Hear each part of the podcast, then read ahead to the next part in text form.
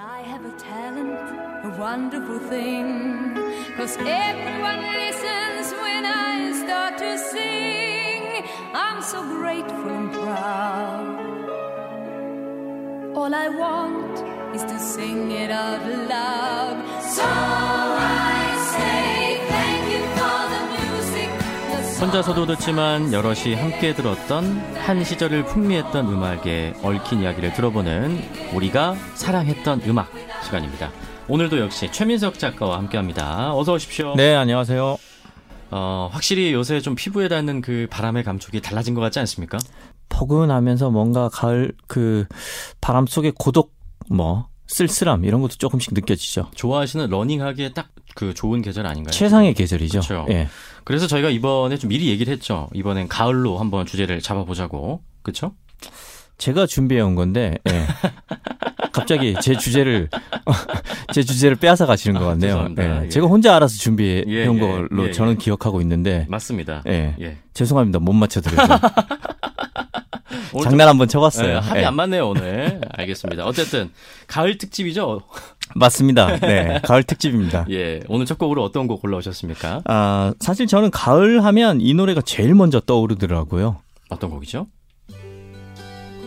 음, 아시겠습니까? 어떤 곡인지? 인트로만 들어도 바로 알겠습니다. 삼 초 만에. 일, 이, 삼. 다다다다다. 그래서 누구죠? 이문세. 가을이 오면. 야, 싱크로율이 딱 맞네요. 야, 이렇게 잘 맞추실 수가. 가을하면 딱 떠오르는 첫 번째 곡입니다. 저희. 그렇죠. 이문세의 가을이 오면.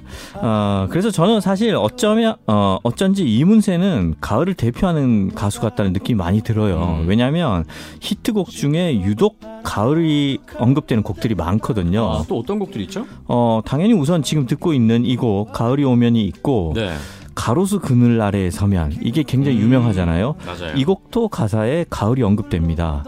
당연히 가로수 그늘, 아, 그늘 아래에 서면 떠나가는 그대 모습 제가 부르고 싶은데 이 노래랑 맞물려서 네. 어, 부딪힐까봐 네, 네, 네. 약간 시처럼 낭송을 할게요. 네. 어느 찬비 흩날린 가을 오면 아침 찬바람에 지우지. 음, 이렇게 가사가 예, 진행되죠. 아, 그리고 이문세는 어쩐지 좀 그 광화문을 대표하는 가수 같기도 해요. 저는. 그렇죠. 그건 네. 또 광화문 연가라는 노래를 불러서 또 그렇죠. 음. 근데 이 모든 곡들을 고 이영훈 작곡가께서 썼는데 제 생각에는 그분이 아마 광화문과 가을을 좋아하신 것 같아요. 음. 그래서 아, 유독 그 이문세 곡들에 가을 정서가 많이 묻어있는 것 같아요. 네, 이문세 가을이 오면 지금 듣고 계십니다. 어, 사실 이 가을이란 게 네. 뮤지션들이 많이 사랑하는 그런 소재 아닙니까? 그렇죠. 네. 우리가 이제 가장 잘 아는 곡은 이용의 잊혀진 계절. 이거는 아. 가사 때문에 아직도 시월 삼십일일이 되면 라디오에서 항상 나오잖아요. 그렇죠. 신청도 굉장히 많이 들어오고 네. 뭐 이용이나 이문세뿐만 아니라 가을을 사랑하는 가수는 정말 수도 없이 많았죠. 자, 그래서 또 골라온 곡은 어떤 곡입니까? 지금 들을 곡은 곡 자체는 유명하지만 가을 이미지로 크게 알려지지 않은 곡을 하나 골라왔습니다. 음. 저희가 새롭게 한번 보자는 차원에서 네. 골라온 곡은 이현우의 슬픔 속에 그댈 지워야만 해입니다. 아, 이현우의 슬픔 속에 그댈 지워야만 해. 이 곡에 가을이 언급이 됩니까? 네, 당연합니다. 무려 오. 시작하자마자 바로 언급이 됩니다. 오. 창가에 불어오는 가을바람은 텅 빈 마음을 스쳐가는데 네. 이렇게 바로 시작을 하죠. 이건 좀 불러주시죠 그러면. 창가에 불어오는 여기까지만요. 네. 잘하시네요. 왜냐하면 어차피 요거 바로 이제 좀 있으면 한, 한 삼십 초 후에 들을 텐데 너무 네. 비교되거든요. 아, 너무 대조돼서 알겠습니다. 요 정도로 하겠습니다. 네. 네. 근데 저는 이현우는 뭔가 약간 여름 이미지예요, 사실. 아, 가을보다는. 아마 제 생각에는 네. 데뷔 초에 약간 그때 당시에 다른 가수들에 비해서 젊은 이미지가 더 강해서 그랬던 음. 것 같아요. 그때 당시에 데뷔곡이 꿈이었는데 네. 약간 생소했던 유로 댄스 음악이었거든요. 그런데 곰곰이 생각해보면 이현우 씨는 젊을 때 라이더 자켓을 굉장히 즐겨 입었잖아요. 음. 꿈으로 그 무대를 할 때도 라이더 자켓을 즐겨 입었고요. 네. 근데 이 라이더 자켓은 사실 겨울에는 추워서 못 입습니다. 아, 맞아요. 얇아요. 네. 라이더 자켓은 가을에 입는 겁니다. 아, 맞아요. 그러니까 가을에 어울리는 가수죠. 아. 그리고 또 이제 지금은 중년 가수가 됐잖아요. 그렇죠. 그러니까 인간의 삶을 계절에 비유하자면 현재 이현우 씨는 인생의 가을을 보내고 음. 있는 중이죠. 여러모로 가을에 어울리는 가수가 아닌가 싶어서 이현우 씨의 곡을 골라왔습니다. 네, 선곡 좋은데요? 감사합니다. 네. 자, 이현우의 슬픔 속에 그댈 줘야만해 이 노래 듣고 계십니다.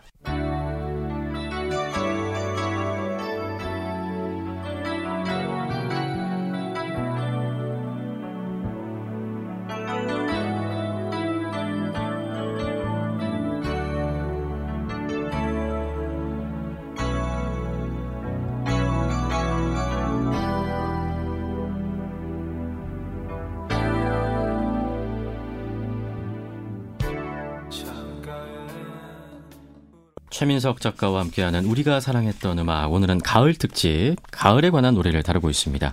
이현우의 슬픔 속에 그댈 지워야만 해 듣고 오셨어요. 어, 또 가을하면 떠오르는 가수가 있으신가요? 진정 떠오르는 가수가 또 있죠. 혹시 어, 에릭 클랩튼 Autumn Leaves? 아닙니까? 지금 저희 코너는 가요 코너잖아요. 네. 잊지 마십시오. 아, 네. 예. 전 이 노래를 제일 좋아해가지고. 그럼 이 정도쯤에 나와줘야죠. 혹시 어... 김광석?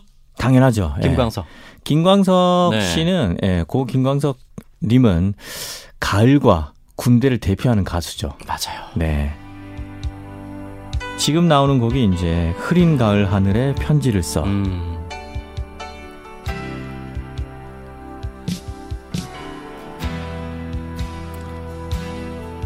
일단, 이 지금 나오는 곡은 공명부터 흐린 가을 하늘, 편지를 써 이러면서 이제 가을이 언급되잖아요. 그렇죠. 그러니까 명백히 가을에 관한 곡이고 음. 어, 다른 곡이 또 가을을 언급합니다. 너무 아픈 사랑은 사랑이 아니었음을. 음. 이 곡도 가을에 관한 맞아요, 곡입니다. 맞아요. 예. 그 곡에서도 가을이 언급됐던 네. 것 같아요. 지금 이제 보컬이 나오니까 잠깐 들어보시죠. 네. 비가 내리면 내가 간직하는 서울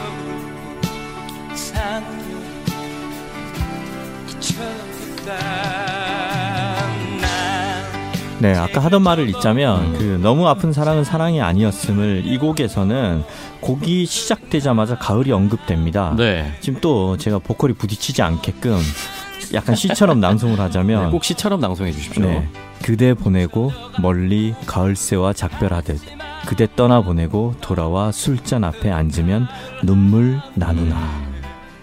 가사도 굉장히 시적이잖아요. 네. 예, 그래서 이제 어, 시처럼 낭송할 수밖에 없었는데 그렇기 때문에 이 독서의 계절인 가을과 굉장히 잘 어울릴 만큼 가사가 문학적이죠. 맞아요. 게다가 김광석의 다시 부르기 그 앨범의 재킷 색상도 갈색이잖아요. 맞습니다. 그렇죠? 완전히 네. 가을을 상징하는 색깔이죠. 음. 낙엽 색깔이죠. 그리고 구십오 년에 낸 앨범 다시 부르기 이는 앨범 자켓 이미지가 약간 빛바랜 신문이었어요. 음. 그건 역시 가을 낙엽 같은 색깔이죠. 네. 그리고 또 김광석 씨는 포크 음악을 했잖아요. 네. 이 포크송 자체가 가을에 어울리는 곡이죠. 음, 네. 여러모로 참 가을에 어울리는 가수인 것 같아요. 네. 네. 그리고 좀 슬프지만 게다가 고인이 됐으니 단풍 시기가 굉장히 짧은 것처럼 음. 우리 곁에 굉장히 짧게 머물다가 떠나서 음. 가을에 더 생각나는 네, 것 같습니다. 맞습니다. 네.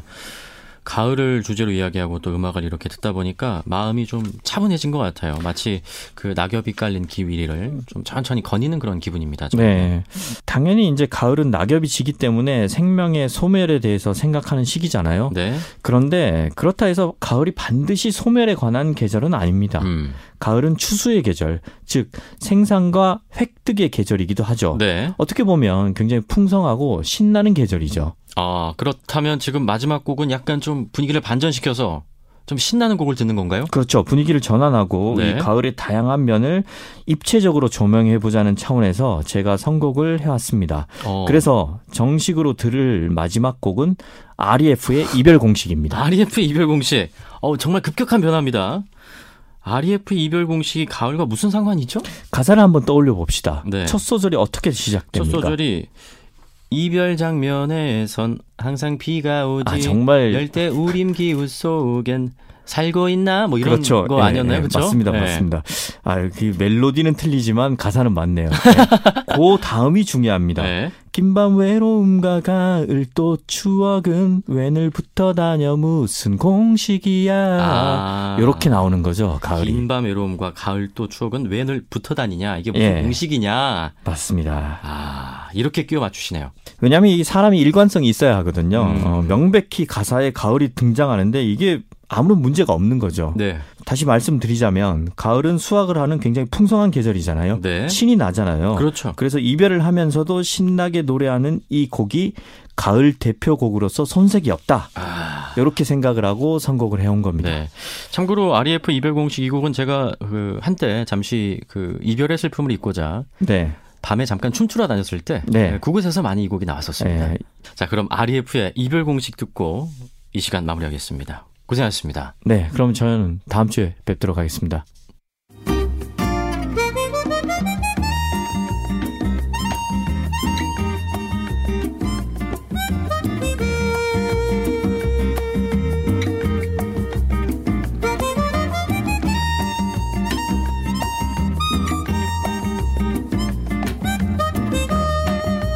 우리에게 영감을 주는 화제의 인물을 만나보는 길 위의 초대석 시간입니다. 천구백사십 년대에서 육십 년대 대세 여자 아기 이름은 순자, 갑순, 말순처럼 이름에 순할 순자가 들어가는 게 대세였다고 합니다. 지아비와 집안을 잘 따르는 순한 여자로 살아가라는 바람이 투영된 건데요. 하지만 세상의 순이들은 이름처럼 순하게 살 수 없었습니다. 집안 뒷바라지를 위해 청춘을 다 바쳐서 살인적인 노동을 견뎠고 어느 순간 잊혀졌는데요. 일제강점기부터 한국전쟁을 거쳐서 천구백팔십 년대 산업화 시대까지 분명 존재했지만 흔적은 사라진 시대의 순위, 에, 식모, 버스 안양, 여공의 이야기 이분과 함께 나눠보죠. 삼순위, 식모, 버스 안양, 여공의 저자 정찬일 작가 오늘 길 위의 초대석에 모셨습니다. 안녕하세요. 네, 안녕하십니까. 과거의 순위들이 대한민국 역사 속에서 좀 어떤 삶을 살아왔는지 한번 살펴보겠습니다. 먼저 일제강점기 때부터 오십 년대까지 가장 많은 여성이 종사했던 일이 바로 식모였다면서요. 도시에서 사는, 도시에 있는 그 여성들이 가장 많은 직업군이라고 이제 얘기를 할 수는 있죠. 네. 천구백삼십오 년도 중, 조선중앙일보 기사 네. 이런 대목이 나옵니다.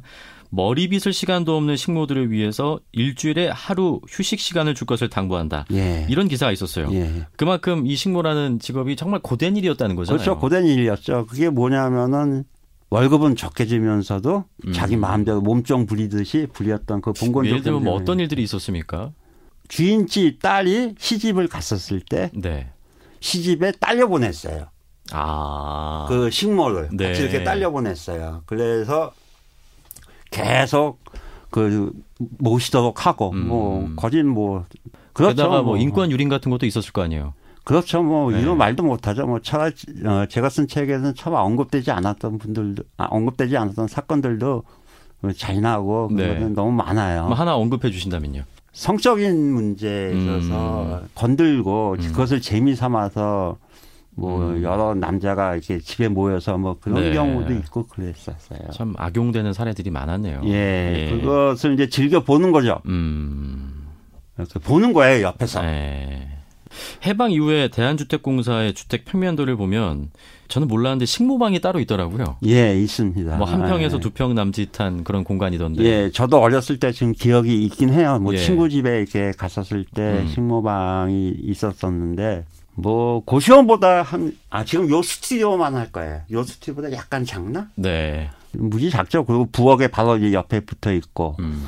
심지어는 그 출입구가 외부로 이렇게 설정되기도 했었어요. 외부, 아파트 예. 밖으로. 예. 그러니까 거실을 통하지 않고. 음. 예. 한 가정 안에는 속하지 예. 않은 그런 범죄였던 거죠. 철저하게 뭐 예. 주변인이었고 소외되었죠. 예. 예. 좀 시대를 넘겨서 한 육십 년대 초부터는 이성의 이제 여성의 주요 직업으로 이제 버스 안내양이 등장하는데 이것도 예. 놀랍습니다. 하루에 네 시간씩 자고 예. 열여덟 시간을 일했다면서요. 예, 예. 실제로 근무 시간은 네. 한 열다섯 시간 정도 돼요. 그런데 음. 사전에 일어나서 준비하고. 뭐 출퇴근 시간 포함해서. 아니, 기숙사니까 출퇴근 시간이 아, 짧아요. 예. 기숙사는 이제 보통 버스 종점에 가까이 있어서. 근데 일어나서 기숙사 청소하고 버스 청소하고 또 밥 먹고 뭐 세수하고 퇴근하면 한 보통 열한 시 반 열두 시가 네. 열두 시 삼십 분이 막차인데 음. 막차에서 또 집 정리해야 되고 네. 그러니까는 한 한 시에 잠들어서 한 다섯 시나 네 시 반에 일어나는. 그러니까 첫 차 다닐 때부터 막차 다닐 때까지 일하고 예, 예. 그 전과 후에도 예. 계속 일을 했다는 거 아닙니까 예. 지금. 다만 이제 거기서는 예. 이제 비번은 있었어요. 음. 삼 일에 이틀 그렇게 노동을 하고 그다음 하루는 이제 비번이었죠. 음. 그래도 예. 어쨌든 열여덟 시간 정도의 근무 시간이면 예. 무지막지였죠. 예. 지금 뭐 근로기준법이라면 뭐 비교할 수 없을 만큼 예. 사실상 그 당시에 근로기준법도 있었을 텐데 분명히 있었죠. 뭐 무의미한 거나 다름없었겠네요. 칠십 년대인가 네. 오십육 시간으로 알고 있었어요. 음. 예. 저는 사실 버스 안내양을 한 번도 본 세대가 아닙니다. 예. 영상 자료로만 접했는데 예. 그 영상 자료를 보면은 그 문 쪽에서 좀 위태롭게 예. 서가지고 예.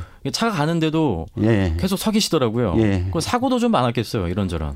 그렇죠, 많았죠. 그래서 소위 이제 개문 발차라고 하는데 문이 열린 상태로 차가, 차가 출발하는, 출발하는 거죠. 예. 개문 발차, 개문 발차 사고의 가장 큰 피해자는 이제 안내양들이었죠. 음. 왜냐하면은 최후의 볼루였으니까요. 음. 꽉 잡고 보는 네. 마지막이었으니까 자기가 손 놓으면은 거기 있는 승객들이 콩나물 시루 같이 네. 만 원인 승객들이 쏟아져 내려오니까는요. 그러니까는 일종의 책임감도 있었었고 거기에 대해서 또 여자가 힘이 얼마나 세겠습니까? 많이 사고 났죠. 뭐 죽 죽기도 하고 음. 그다음에 뭐 영자의 전성시대라는 영화에서 보면은 네. 한쪽 팔을 잃었는데 음. 주인공이 그건 약과였어요. 개문발차 사고. 뭐 심한 정도면 뭐 사망에 이르기도 했습니까? 그러면 많이 사망했죠. 어. 예. 문을 열고 이렇게 출발하니까 전봇대가 그 당시에는 길가에 아. 거기에 이렇게 부딪혀. 그런데 예. 이렇게 고생하셨는데 돌계집이란 비아냥도 예. 많이 들었다고 알고 있습니다. 예.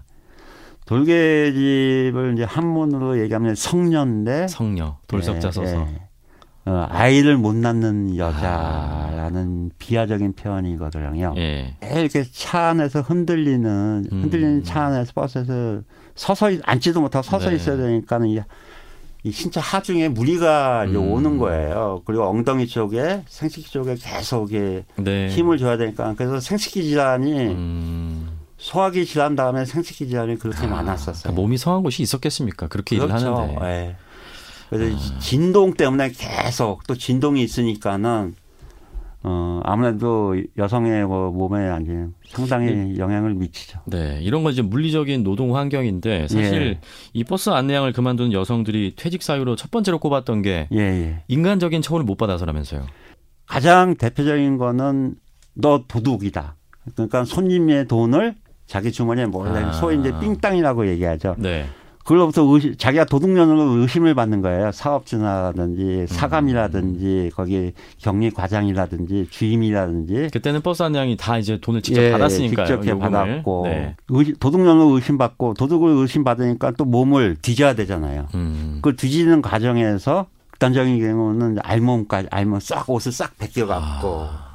알몸 수색이요? 네, 알몸 수색도 했고 스무 살 아니면 십 대 후반, 이십 대 아. 초반에 그 여성들이 네. 커튼을 치고 음. 뒤에서 음. 그 여성 감독이 알몸 수색을 하면 그거 못 보는 소리, 뭐 얘기하는 네. 소리 커튼에서 이게 다 들리는 거예요. 음. 그럼 바깥에서 남성 남자 그 직원들이 저는 어디 어디 봐. 거기에 잘 숨길 거야. 음. 그 모멸감이라는 건 그냥 이놈 말도 못하죠. 예. 예. 그리고 그래서 목욕탕 갔다 왔다 아. 이런 표현을 자조적으로 이렇게 쓰는 거죠. 참. 그러면서 네. 그런 어떤 가장 그 인간적인 대우를 이렇게 못 받고 그러면서 음. 퇴직을. 네. 그런데 네. 이렇게 고생해서 일했는데 또 번 돈은 다 자기가 쓰지도 않았을 거 아니에요. 그렇죠. 네. 자, 그 버스 안내양이라는 직업을 가진 계기가 어떤 자아실현이라든지, 자아실현이라든지 음. 자기 발전이라든지 이런 게 아니고 식구들 위해서 그쵸. 한 거니까. 좀이라도 보탬이 되려고 예, 했겠죠. 식모랑 거의 연장선에 있다고 봐야죠. 그 취직 동기는요. 아, 아니 뭐 남자 뭐 형제가 있으면 뭐 학비 보태려고 예, 뭐 또 일하실 아주 거고. 전형적인 경우죠. 예. 예. 오빠나 동생들 학비 예. 보태주는 경우가. 근데 당시 시대적 상황은 음. 본인의 글러서 어떤 서글픔을 분노 그냥 속으로만 사겼어요. 남들도 다 그렇게 사니까. 예. 안타깝죠. 음. 그래서 어, 곰순이가 되었죠. 곰순이. 네. 그러니까 이제 천구백칠십 년대 초반부터는 이제 유신 정권 하에서 여성들이 산업 여군이 된 거죠. 그렇죠. 네, 여공이라고. 네, 여공, 공순이도. 네. 근데 여공의 상도 좀 안타까운 부분이 많아요. 그 당시에도 네. 이제 기숙사 생활했었죠. 단체 네. 생활을. 네. 그럼 고향 생각이 얼마나 많이 났겠습니까? 밤마다. 동병상련이라고. 같은 처지에 있는 여공들끼리 모여서 어느 정도 위로는 될 수는 있었었죠. 네. 뭐 그런 연대감에서인지 몰라도 그 책에서 그 추억의 빵이죠. 보름달 예. 빵 이야기가 나오더라고요. 예, 예. 빵계라는 게 있었다면서요. 예. 야근을 하면 이제 야식으로 빵을 줘요. 네. 보름달 빵이 가장 대표적인데 보름달 빵이 무지 커요. 음. 사회자님 얼굴이 작으신데 아마 그만할 거예요. 아, 저도 저도 보름달입니다. 네, 그, 그, 그만한 빵의 크기가 네. 인데 아주 맛있죠. 그리고 싸고 싸요. 그리고 가격은 얼마인지 제가 잘 모르는데 뭐 네. 단팥빵 같은 겁니까 오늘날? 그 안에 카스텔라 형태인데 그 안에 크림 같은 것도 아, 들어있고 단팥도 크림빵, 예, 뭐 단팥빵 이런 요군요. 예, 그런 것도 예. 이제 들어가 있고요. 근데 아주 맛있죠. 달아요. 무척이게 달고 음. 좀 부드럽고. 그 와중에서도 맛있는 거 보면 또 이제 식구 생각이 나잖아요. 그렇죠. 가족 생각이 나죠. 네. 보내주고 싶은데 보내줄 수 있는 길이 없어요. 그래서 뭐 열 개 한 그 배고픔을 참고 그 빵을 안 먹고 이게 모아두고 네. 보내려고 식구들한테 보내려고 음. 모아두는데 이제 빵에 부패한 거예요. 아 하나하나 매일 받으니까 네. 열 개 모아서 네. 보내려면. 접수 받으시 이렇게 해서 네. 상하죠. 네. 네. 상하니까 또 우리나라 여성들도 이제 개문화가 워낙 발달했으니까 누군가 아이디어를 냈겠죠. 네. 우리 개하자. 아. 그래갖고 한 열댓 명끼리 이렇게 모아서. 음. 그럼 돈, 순번제로. 예. 뭐 개, 개똥 타듯이 본따를 이렇게 타서 그것을 이제 보내준 거죠. 아. 네. 안타깝네요. 뭐 더 좀 안타까운 건 그 배고픔을 참았다는 거예요. 그렇죠. 그 얼마 안 하는 빵인데 음. 그 배고픔을 참고 그거라도 아껴서 예, 그걸 네. 또 식구를 이렇게 주려고 했던 그 마음이 음. 좀 애잔하죠. 네. 예. 아무래도 근데 이런 공단에서 같이 기숙사 생활하면서 좀 끈끈했을 거 아닙니까? 이게 바로 이제 예. 그 노동 운동으로 이어지기도 했잖아요. 예, 그렇죠. 어떤 단합의 베이스 캠프, 음. 단합의 뭐 기저가 이렇게 된 거죠. 네. 여성 기숙사가 일정 아니면 여성 노동자들 다 대부분 다 똑같은 처지였으니까는 음. 이런 요공들은 사실 그 당시에 이제 노동 집약적 경제 산업에서 네. 많았었는데 네. 이제 산업도 변하면서 이런 네. 요공들의 역할도 좀 많이 변했을 것 같아요. 일차적으로 그 노동 집약적인 산업이 이제 없어 사라지기 시작을 한 거예요. 네. 전형적인 여공의 모습은 거의 사라졌다고 이렇게 음. 봐야 되고 대신 이제 대부분 이제 소규모 어, 한 뭐 이백 명, 백 명, 음. 뭐 오십 몇십 명 네. 단위에서 이제 여공들이 이제 들어갔는데 여공들이 일을 했는데 그분들은 이제 나이가 많죠. 음. 뭐냐면은 이제 고등학교 예전에는 중학교 졸업하면 공장에 취직하면은 어우 박수를 받았거든요. 음. 큰 공장이니까 노동집약적 네. 산업이 워낙 대기업에서 많이 하는 거니까. 근데 뭐 중학교 졸업 하고 이제 고등학교도 바로 졸업을 하니까는 일단 여공들의 나이가 이제 점점 어려지고 음. 또 서비스 서비스업이 이제 많이 발전을 네, 하니까는 네, 또 이제 그쪽으로 많이 진출을 했고 뭐 그 이후에는 이제 우리가 네. 잘 아는 엘리베이터에서 근무하시는 분들 네, 볼 수 있는 뭐 거고 그것도 일종의 서비스업이죠. 네. 네. 수많은 순위에 대한 기록들이 좀 이 책에 담겨 있는데 뭐 그런 순위들 여공이란 예. 그런 순위들도 오늘날에는 약간 동남아시아 이주 여성으로 좀 대체된 부분도 있는 것 같아요. 동남아 여성들이 한국으로 결혼해서 올 때 예전에 순위들이 집을 떠났던 상황하고 네. 정말 똑같아요. 유사해요. 예. 뭐 기시감이 들 정도예요. 음. 그러면 이제 그 사람, 이제 그 사람들이 시골에서 도시로 온 그 순이들이 고생을 했듯이 음. 그 인권위라든지 엄청나게 고생을 했듯이 똑같이 겪고 있잖아요. 예, 똑같이 권리만 이렇게 다를 뿐. 그래서 음. 좀 수많은 순이들 이야기 들으니까 어딘가 모르게 좀 애잔한 마음이 많이 듭니다. 그 당시 그 순이 선배님들 아마 이 예. 방송 듣고 계시는 분도 있을 겁니다. 예, 예. 혹시 그분들에게 꼭 하시고 싶은 얘기 있으신가요? 죄송하다는 말씀 드리고 싶어요. 어렸을 때 저도 아이 차수나 공수나 이렇게 음. 막 불렸거든요. 네네. 죄송하다. 음. 그 말씀 이렇게 드리고 싶어요. 네. 약간 네. 회개의 의미가 좀 담겨 있는 건가요? 잘못했죠. 그렇게 불러서는 안 되는 네. 거였죠. 예. 뭐 말씀을 해주셨으니까 저도 그 순이 선배님들께 한 말씀 전하겠습니다. 어, 한 번도 누가 제대로 그 수고를 알아주지 않았을 것 같아요. 지금까지 이제 죄송하다는 말씀하셨으니까 저는 이제 고맙습니다. 아, 아, 고생하셨습니다. 예. 덕분에 제가 여기서 잘 살고 있습니다. 예. 라는 말씀을 좀 드리고 싶습니다. 근데 이게 바로 우리의 역사 아닙니까? 예, 예, 이게 살아있는 역사죠. 한 세대 위. 저희 어머님, 할머님의 이야기니까요. 예. 오늘 말씀 여기까지 듣겠습니다. 네, 감사합니다. 네, 고맙습니다. 예. 자, 지금까지 길 위의 초대석. 오늘은 삼순이, 식모, 버산양, 여공의 저자 정찬일 작가님 모시고 이야기 나눴습니다. 고맙습니다. 예.